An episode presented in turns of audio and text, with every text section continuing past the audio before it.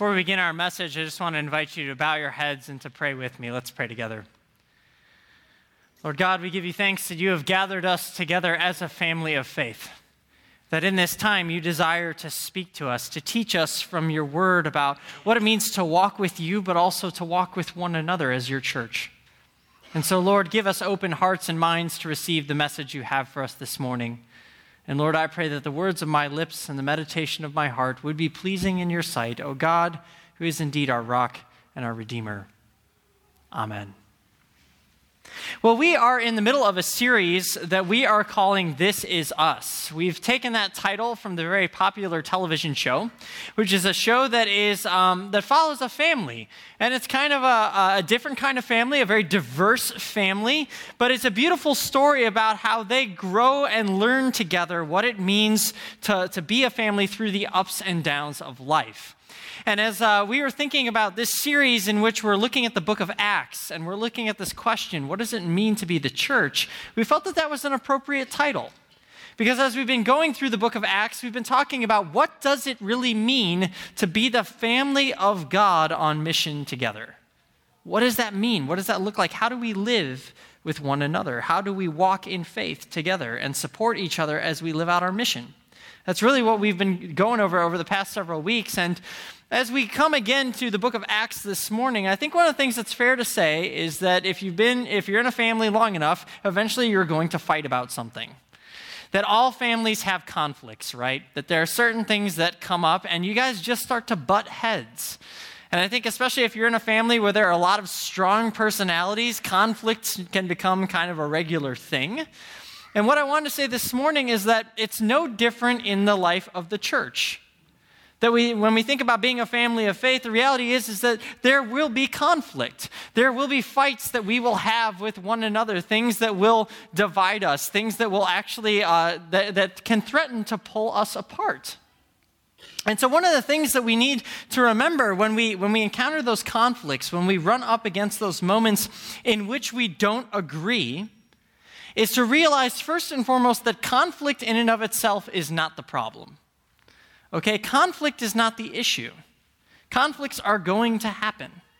But what really does matter is what do we do about the conflicts when they come up? What do we do about the conflicts when they emerge? And, and one of the things that we find is that healthy families, healthy families learn how to work through conflict well. Healthy families know how to fight well in such a way that when they get through the conflict, they're actually stronger as a result that the conflict doesn't end up ripping their lives apart. And so this morning, what we want to do is we want to look at a conflict in the early church and we want to understand how did they handle that conflict and how did they handle it in a way that we can learn something about what happens when we disagree in the family of God. And so the story we're looking at is in Acts chapter 15. It begins in verse 1. So if you have your Bibles with you, I want to encourage you to go ahead and open up uh, the Bibles uh, that you have. And uh, let's take a look at the first couple verses together. This is what happens. It says that some men came down from Judea and were teaching the brothers, unless you are circumcised according to the custom of Moses, you cannot be saved. And after Paul and Barnabas had no small disagreement and debate with them, Paul and Barnabas and some of the others were appointed to go up to Jerusalem to the apostles and the elders and to talk about this question. Now, the first thing that we see in this story is that there is a fight. There's a battle taking place within the church, and it's a fight over who is included in the family and under what circumstances, under what terms. You see, um, early on in the book of Acts, most of the church's ministry was being done within a 100% Jewish population. They were primarily in Jerusalem, they were ministering to fellow Jews, and they were proclaiming that Jesus Christ was the Jewish Messiah, that he was the anointed one, the anointed king. But what happened with the church is that by the time we get to Acts 15, the church has now broken out beyond just the Jewish community, that they have now gone to the four corners of the Roman Empire proclaiming that message of God's love, of God's grace, of God's salvation to all who desired to hear it. And what they saw was that Gentiles, pagan people, were coming to faith. That people who knew nothing about the Old Testament scriptures were suddenly becoming followers of Jesus. And now they had a question. They, they, now the question was just like, so wait a second. Do they then have to follow all the Old Testament laws? And, and how do we incorporate them into the family? What are the family values that they need to uphold? And there were some who basically said, no, if they're going to be a part of this family, then they need to obey all of the Old Testament laws, that they need to keep the traditions of Moses, that basically they have to be Jewish before they can be Christian. And this obviously causes a little bit of a fight because of the fact that Paul and Barnabas were, were two of the leading apostles who would go out to the nations with that message. They were the ones leading the Gentile mission. And to hear these people come in and basically threaten their calling and their ministry was, was something that, well, led to no small dispute, no small debate within the family of God. And so the question is why do conflicts like this arise and how do we solve them?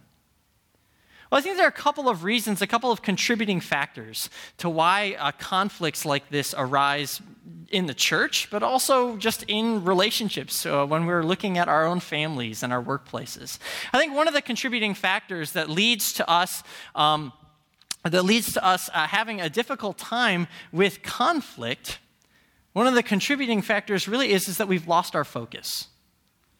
We've lost the focus of why we're there and of what we're doing. And that certainly is true in the church, that oftentimes part of the reason that there's conflict in the church is because of the fact that we lose our focus on God's mission. We forget why we're here, we forget the purpose for which we've been called. I'm sorry, guys, can you get this to work, please? I've been trying to click my way through these. But we forget our, our, our, focus. We forget why we're here. We forget the mission that we've been called to. And as a result, when we forget our mission and we forget why we're here, that leads us to then become distracted and to start focusing on other things, to make other things more central. We start to ask, uh, we start to make things like the carpeting more central or the upkeep of our building more central, or how we uh, do certain kinds of ministry, or what kinds of choirs we have, and so on and so forth. We, we, we, uh, these cause a, a great deal of dispute. We've lost our focus. In fact, one of the things that, uh, one of the passages that I often point to is this passage from Proverbs 29, verse 18. And uh, in the King James, it says, Where there's no vision, the people perish. But I like how the message puts it. It says, When people can't see what God is doing, they stumble all over themselves. And that's often the case when it comes to how we handle conflict. There's also another factor that often works its way in, and that is the reality of our own sinful nature. The fact that we can be pretty selfish people. And that when conflict arises, we suddenly start to kind of push back against the other people uh, because we want our way. We want things done in a way that we enjoy, a way that we appreciate. And so we butt heads with one another and we allow our selfish desires to drive the discussion and to drive the decisions and to drive our actions. The problem with that is that it ends up breaking unity. It causes us to go our own way. I love how Judges 21 25 says it says, In those days there was no king in Israel, and everyone did what was right in his own eyes. That's not just something that happened back in the Old Testament. I think every time we get into human conflict and we let our selfish desires run the show, we all end up going our own way. The third factor that often uh, comes into these kinds of disagreements, and that's that sometimes there's just legitimate disagreement. That maybe, yeah, we've got the mission in front of us. And maybe this isn't really about egos and selfishness, but maybe there is still disagreement. Maybe it's not a question of what the mission is, but how to go about pursuing it. And so we have legitimate disagreement on the how, and we start to fight, and, and the temperatures can rise in those moments. And when these kinds of conflicts come up and these factors start to come into play, I think that there are a couple of things that we need to keep in mind about how we approach conflict. Because the truth is, is that there are really two common reactions within the church when it comes to dealing with conflict. The first uh, common reaction is that we just try to sweep it under the rug. We don't want to deal with the, with the conflict, and so we kind of pretend it's not there, right? We don't want to fight because, you know, here in the church, we're all supposed to be happy all the time, right? We're Christians. We're supposed to be gentle and get together and hold hands and sing kumbaya. We don't fight about anything. And so that's what we do. We come up, we show up on Sunday, we sing our songs, and then we go home. But there's a problem with that because it doesn't actually deal with the underlying issue. Because we all know, I know, that there are moments when I can be smiling on the outside and I can be seething on the inside. Right? There are moments when I get really upset, but because I don't want to rock the boat, you know, I put on a smile for a moment and then I go about the rest of my day just really hating the people who made me upset. See, it doesn't deal with the problem. It doesn't actually help us move forward into health. It just it ends up we end up settling for superficial relationships that when something really big comes along, it shatters and crumbles our, our fake unity, basically. It's as if a doctor came to us and said, you have a very, very serious disease. We have to treat it right now. And we were to say, well, the treatment sounds uncomfortable, so I'm just going to keep doing everything the way I normally do it, and hopefully it will go away. It doesn't help. But there's another reaction kind of on the other end of the spectrum, and that's that when a conflict arises, we get in it to win it. We don't really care about the other person. What we care about is getting our own way.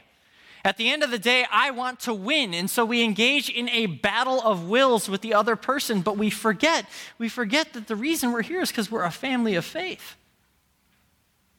And we end up just beating each other up in order to get our way and at the end of the day, we may be standing as the king on the hill, but there are bodies all around the base.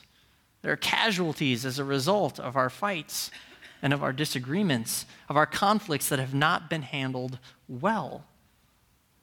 Again, to go back to that earlier illustration of a doctor, it's as if a doctor comes to us and says, You have a very, very serious disease, but I know just how to treat it. And he treats it so aggressively that, yeah, he beats the disease, but he also ends up killing the person. You see, both avoidance and being in it to win it lead to the same result. It just continues to further unhealthy cycles of relating. It ultimately leads to death. And furthermore, it damages our witness. It harms our ability to continue to reach out to other people.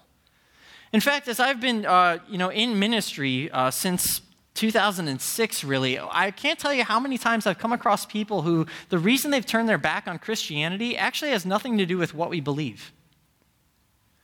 That the reason that they turn their back on the church is not because they've lost their faith in God, but it's because they've been burned by a conflict within the church that was not handled well.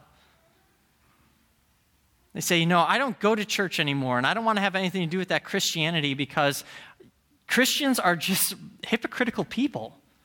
And then when conflict comes up, they just tear at each other and tear at each other. They smile on Sunday morning, and then they rip each other apart on Monday through Saturday. That often our failure to handle conflict well can be one of the biggest barriers to our witness in the world. And one of the places I see this right now a lot is in social media. I will be honest, I'm, I am frankly embarrassed by some of the fights that take place between Christians on Facebook and Twitter. That when we've lost our focus and we start making something else more central to what it means to be a Christian, we get into these fights on social media. And quite frankly, like, I hope that all of my non Christian friends on Facebook never see some of these conversation threads. I hope they don't come to church because I don't want them to step into that. See, we have to stop and we have to consider is my posture in the midst of conflict furthering the cause of the gospel or simply erecting more barriers to it? Am I really putting Jesus at the center? Or am I throwing up all this other stuff so that I can feel better about myself and so that I can make my point at the end of the day? I mean, think about the early church for a second. What would have happened if they didn't handle this conflict well? If the moment there was this debate, people started, you know, uh, opening up Twitter accounts and started tweeting about each other, and they started talking behind each other's back and putting out pamphlets and flyers, and they never actually addressed the problem. Well, I would argue that if that happened, the church would have ended its ministry within its first two decades, and none of us would be here. Because, see, at the heart of this debate was how far does our gospel message go? And if they just tried to sweep it under the rug, or if they'd just been in it to win it, none of us in this room would be sitting here today. And so the question is how do we handle conflict well? How did they do it? And I think we see a couple of things that point to a solution in this passage. The first thing that we see is they actually address the conflict quickly and openly that the moment the debate arises, Paul and Barnabas and a couple of others are appointed to go down to Jerusalem, and they basically call a family meeting with the apostles. They say, Hey, there's this big debate, this issue that we have to talk about, because if we don't address it now, it could kill, uh, it, could, it could kill our community and it could damage our witness. And so they call everybody together and they get it out in the open. They say, what, what are the issues that are on the table? Everybody gets a chance to speak in this family meeting. Everybody gets to just lay it out there so that we can hear all points and all perspectives. They deal with it quickly and openly. But then the second thing that they do, and I, this I just love, is they, is they go right back to the heart and the mission of the gospel. They go back to the heart and the mission of the gospel. They say, Why are we here? Who are we and why are we here? I mean, Peter gives, after they've heard all the debate, as after everybody has laid it out, I love what Peter says. He gets up and he says, Brothers, you know that in the early days God made a choice among you, that by my mouth the Gentiles should hear the word of the gospel and believe. And God, who knows the heart, bore witness to them by giving them the Holy Spirit, just as he did to us. And he made no distinction between us and them, having cleansed their hearts by faith. Now, therefore, why are you putting God to the test by placing a yoke on the neck of the disciples that neither our fathers nor we have been able to bear? But we believe that we'll be saved through the grace of the Lord Jesus, just as they will.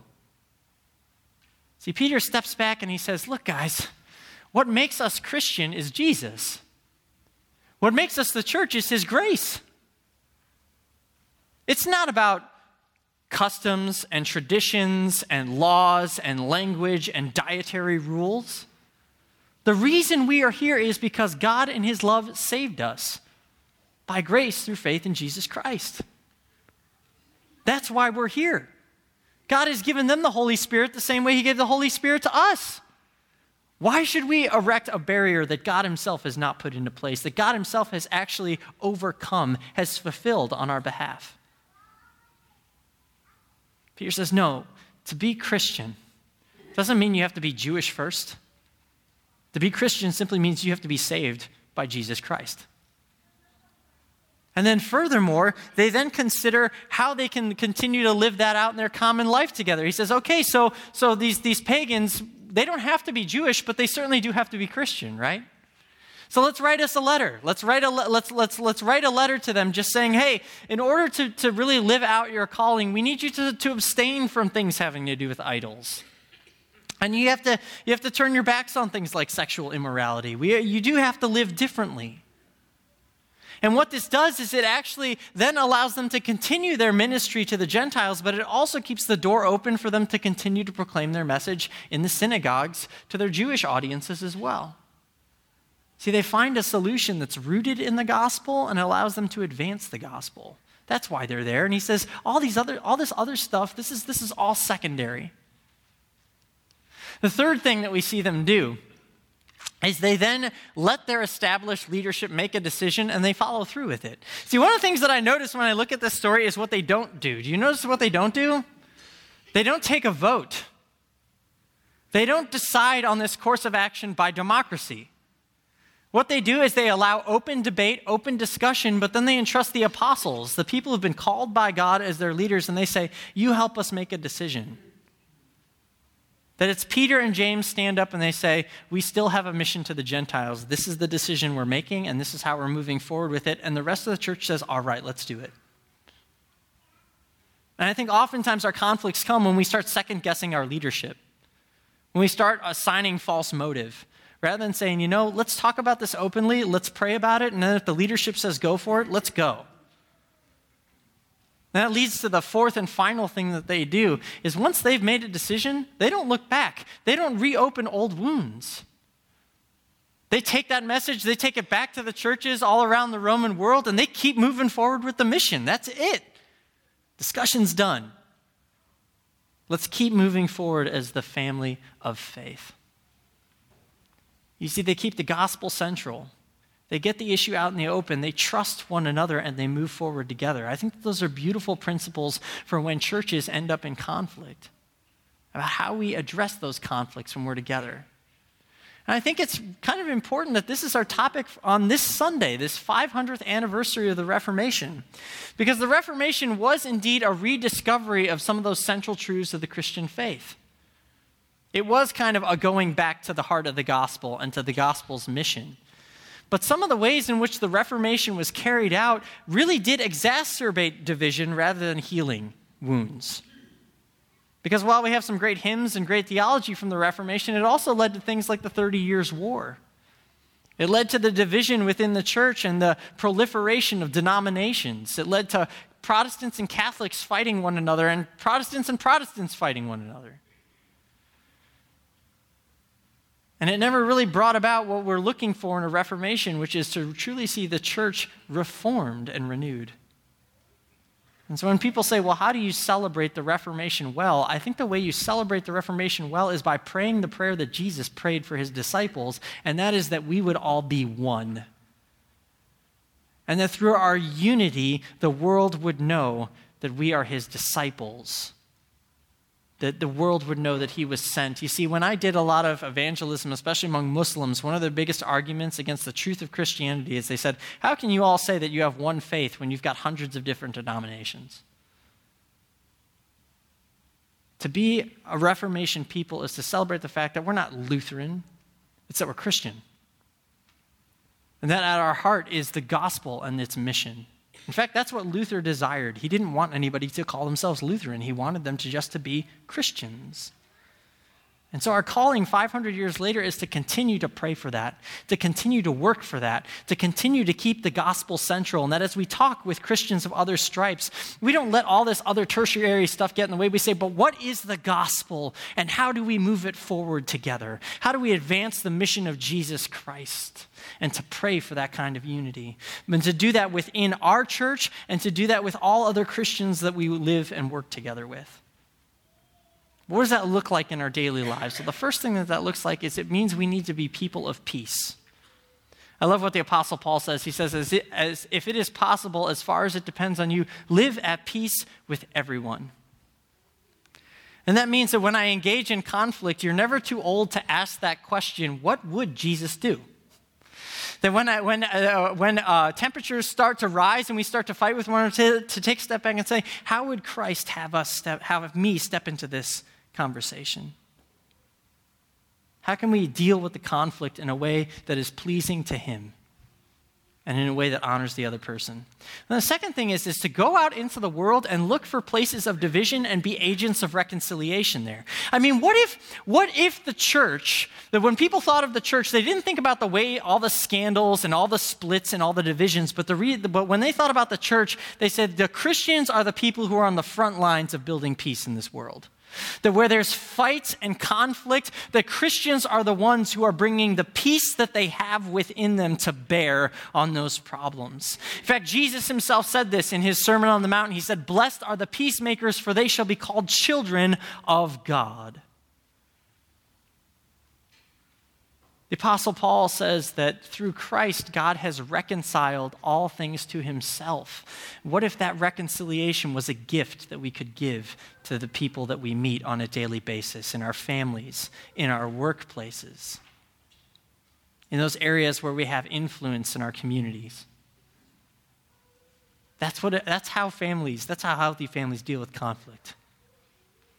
They go back to who they are they extend grace, they look for healing, and they move forward in a way that continues to point people back to God and to His purposes in the world. My prayer for us as a church is that we would indeed be a Reformation people. People who live out that faith, that gospel message in our interactions with one another and as we go out into the world. I pray that it would be so in the name of Jesus Christ, who is our Prince of Peace and our great reconciler. It's in his name that we say, Amen.